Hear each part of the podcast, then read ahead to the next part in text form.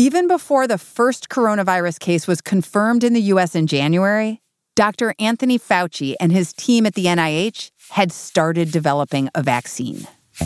Our job, our business is emerging infectious diseases. And when it became clear that we were dealing with a brand new virus that had emerged, you know, from the middle of China in the Wuhan district, we knew very little about it. But the one thing that was clear to me then is that if in fact this turns out to be something that is formidable that we need to deal with, the time to start working on a vaccine is now.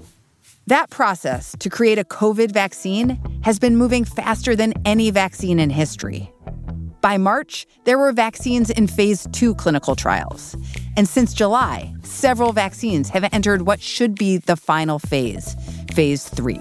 And the fact that we started the vaccine development early was fortuitously a very, very good thing because we're now well into the phase three testing of more than one vaccine.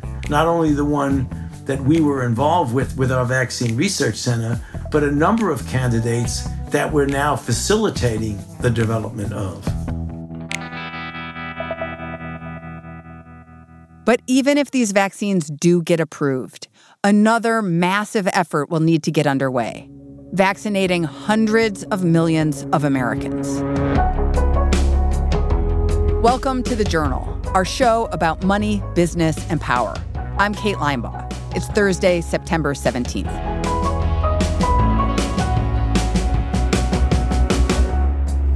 Coming up on the show, Dr. Anthony Fauci on when we can expect a vaccine to be widely available and what life may be like once we have one.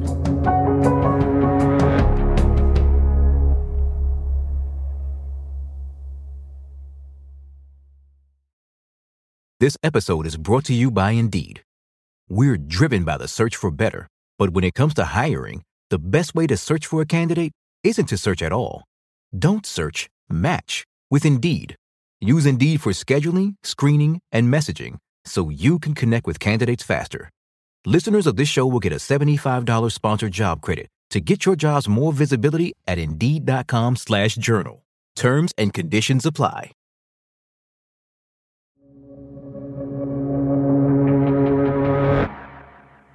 We spoke to Dr. Fauci last night from his home office. What's on the wall behind you? Well, well, let me see.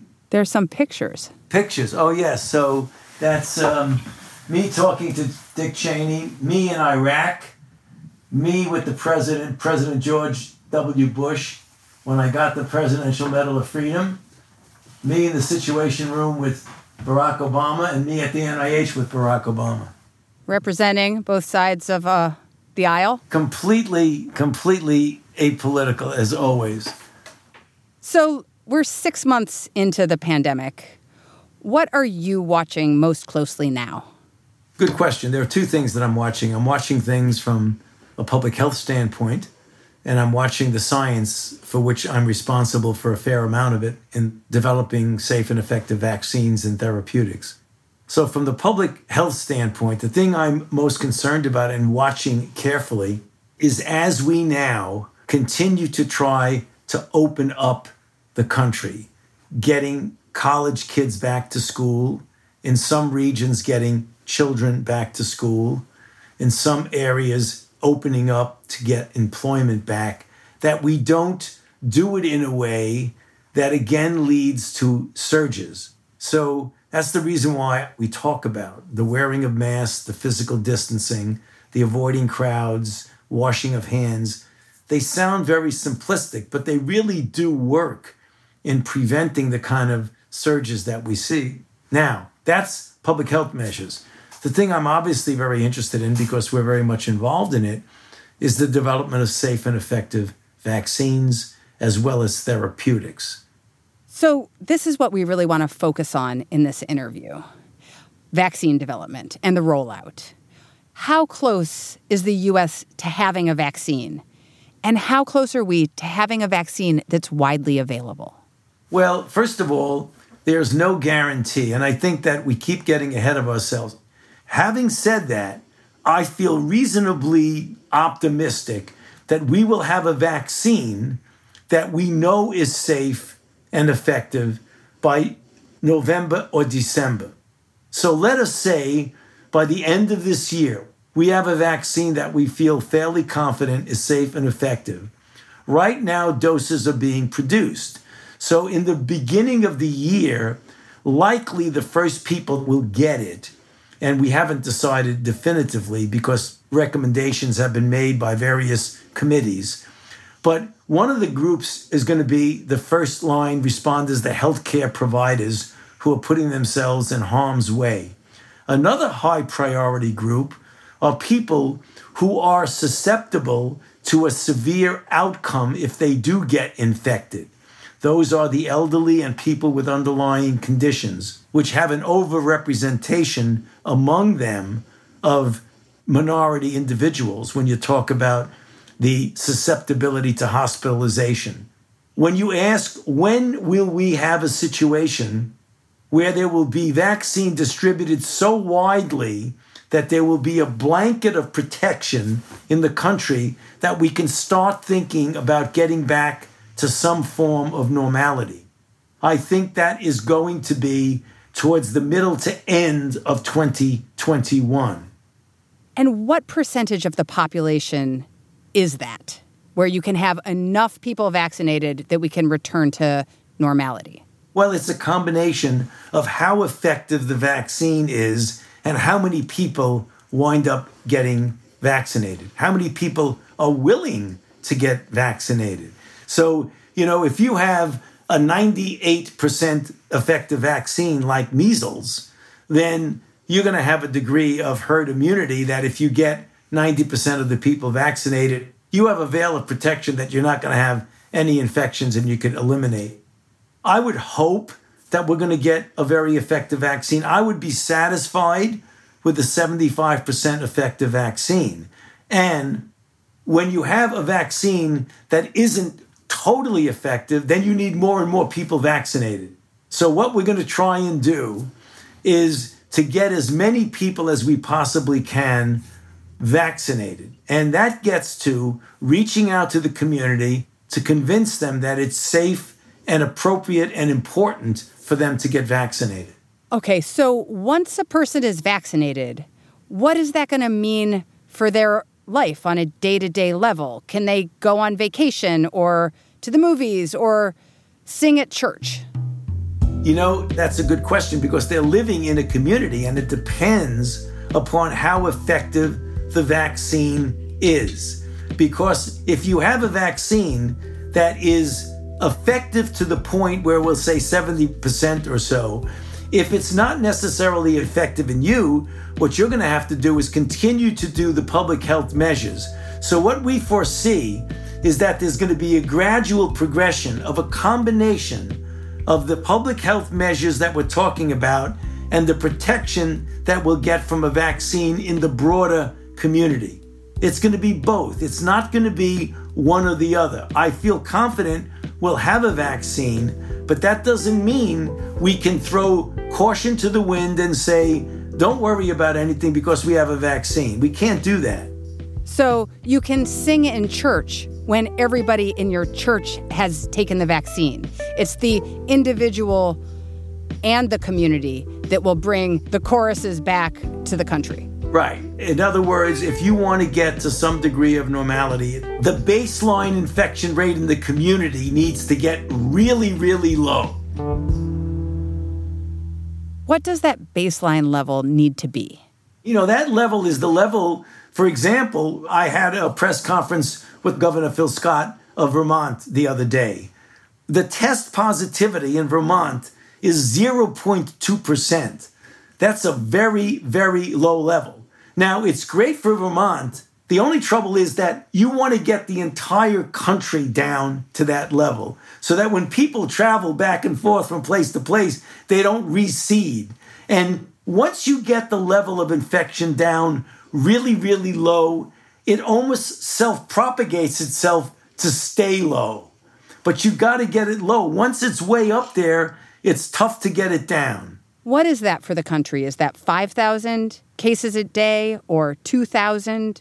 I would imagine you're talking about a really low level, like way low, a thousand, a hundred, or what have you. That's what I'm talking about. Hundreds of cases, thousands, but not 20, 30, 40,000 cases a day. So this makes the vaccine sound more complicated than the silver bullet that we're all hoping it will be so we can kind of get back to life as normal. It will be a very, very important tool to get us back to life that we would consider close, if not actually normal. But using that tool successfully will have some challenges. That's after the break.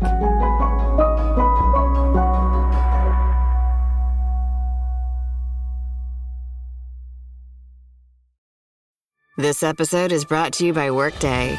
Get the whole band together with Workday and pair finance and HR on one platform for an epic performance. With Workday AI at the core, you'll make confident decisions faster than ever, and you'll drive flawless business and finance operations with an agile platform that constantly evolves to future proof your organization. Be a finance and HR rockstar with Workday. Visit Workday.com to learn more.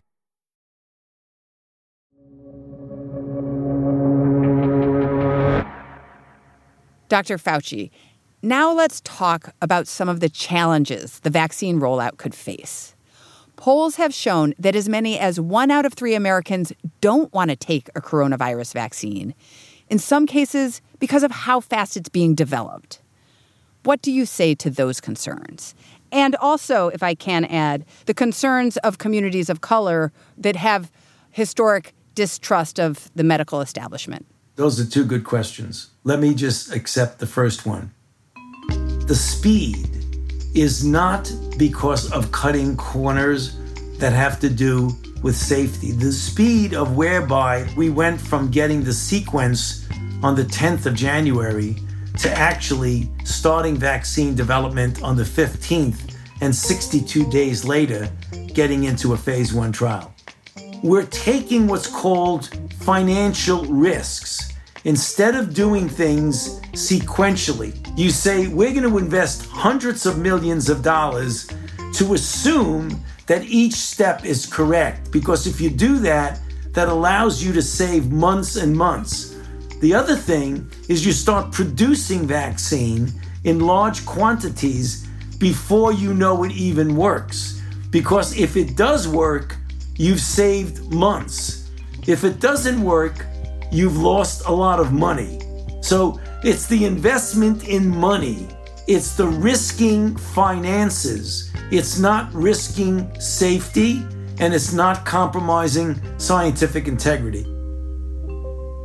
And the second part of your question is that's why it's important to get a good representation of minorities in the forms of African Americans and Latinx and Native Americans and others to participate in the clinical trial so that when the clinical trial shows we have a safe and effective vaccine, we can say yes. And we also tested it in minority subject and it was safe and it was effective in minorities.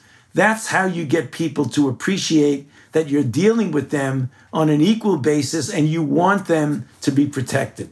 And as we think about rolling out the vaccine and building public trust in a vaccine. There's also the matter of our memory that our experiences in coronavirus was not having enough testing or enough PPE. So, how can the public be confident that a vaccine rollout will go smoothly?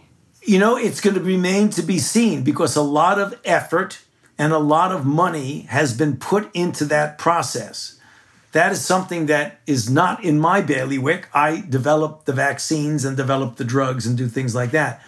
But the plan that comes out of Operation Warp Speed and the logistics of the supply chain and the distribution are now under the broad leadership of General Gustav Perna. And from the money and the logistics that have been put into that, we are being promised that we will be able to get that done. One issue in winning the trust of the public is also having them trust you and the scientists and the CDC. A poll came out from the Kaiser Family Foundation showing that trust in you personally and the CDC has fallen sharply since April. Now, 10% for me. It went up with the Democrats and down with the Republicans. Why does trust in scientists matter right now? And what can you do to turn it around? Well, you know, I believe, and I think you're, regardless of the numbers that you talk about, I am really pretty well trusted in general.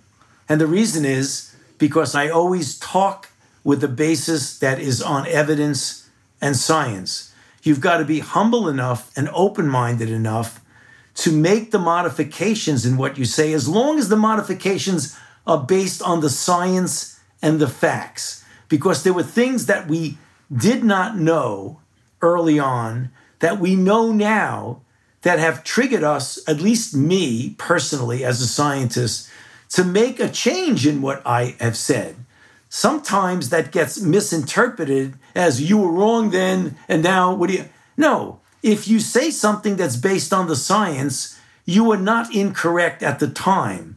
You would be incorrect if you stuck by your old guns, even though the science was changing. You've got to be able to use the science and the evidence as it evolves. We're, we're dealing with an evolving situation with this outbreak. Even today, we do not know all the answers. That's for sure. All right. So, you've been on our show twice before. Right. In April, when the virus was out of control here in New York, and then in July, when the virus was spiking in other parts of the country. And now here we are in September. How would you describe this moment we are in right now? You know, I would describe it as a critical time right now. I mean, again, let's describe it in a public health standpoint and in a scientific standpoint. From a scientific standpoint, we got a few vaccines in phase three trial. We're moving along. We have a good degree of cautious optimism that that's going to be very helpful. From a public health standpoint, where we are right now is a critical time because we are seeing downticks in certain areas, downticks in cases, downticks in hospitalizations. However, one of the concerns that we have is that we do not rebound back because we become complacent and we start saying, well, we don't have to wear a mask, or we can congregate, or we can not worry about the public health measures. We've got to get the baseline down lower and lower and lower, particularly as we enter into the fall and winter season. The challenge is going to be to get through that season without having surges that might occur when many of the things that we're doing outdoors now, we're going to be forced to doing indoors. And I hope that the country as a whole has a consistent downward trend as we enter into the cold season. Is that possible if not everybody is adhering to social distancing, mask wearing, and not congregating indoors? Yeah, that is going to be difficult. Everyone wants to open the economy. No one wants to lock down. Everybody wants to move forward so that we can get back to some degree of normality. We need to look upon the public health measures as the gateway and the vehicle to opening the economy, not the obstacle to opening the economy. And in a politicized atmosphere, in a divisive atmosphere, that's what we sometimes see, and that is unfortunate. So, what we're trying to do is to get the country to pull together, put divisiveness apart, put political things out of the way, and let's, as a country, get down that level to a very, very low level. We can do it with public health, and it will be greatly helped by a safe and effective vaccine. Dr. Fauci, thank you so much for your time. It's always a pleasure. Kate, it's always a pleasure to be with you.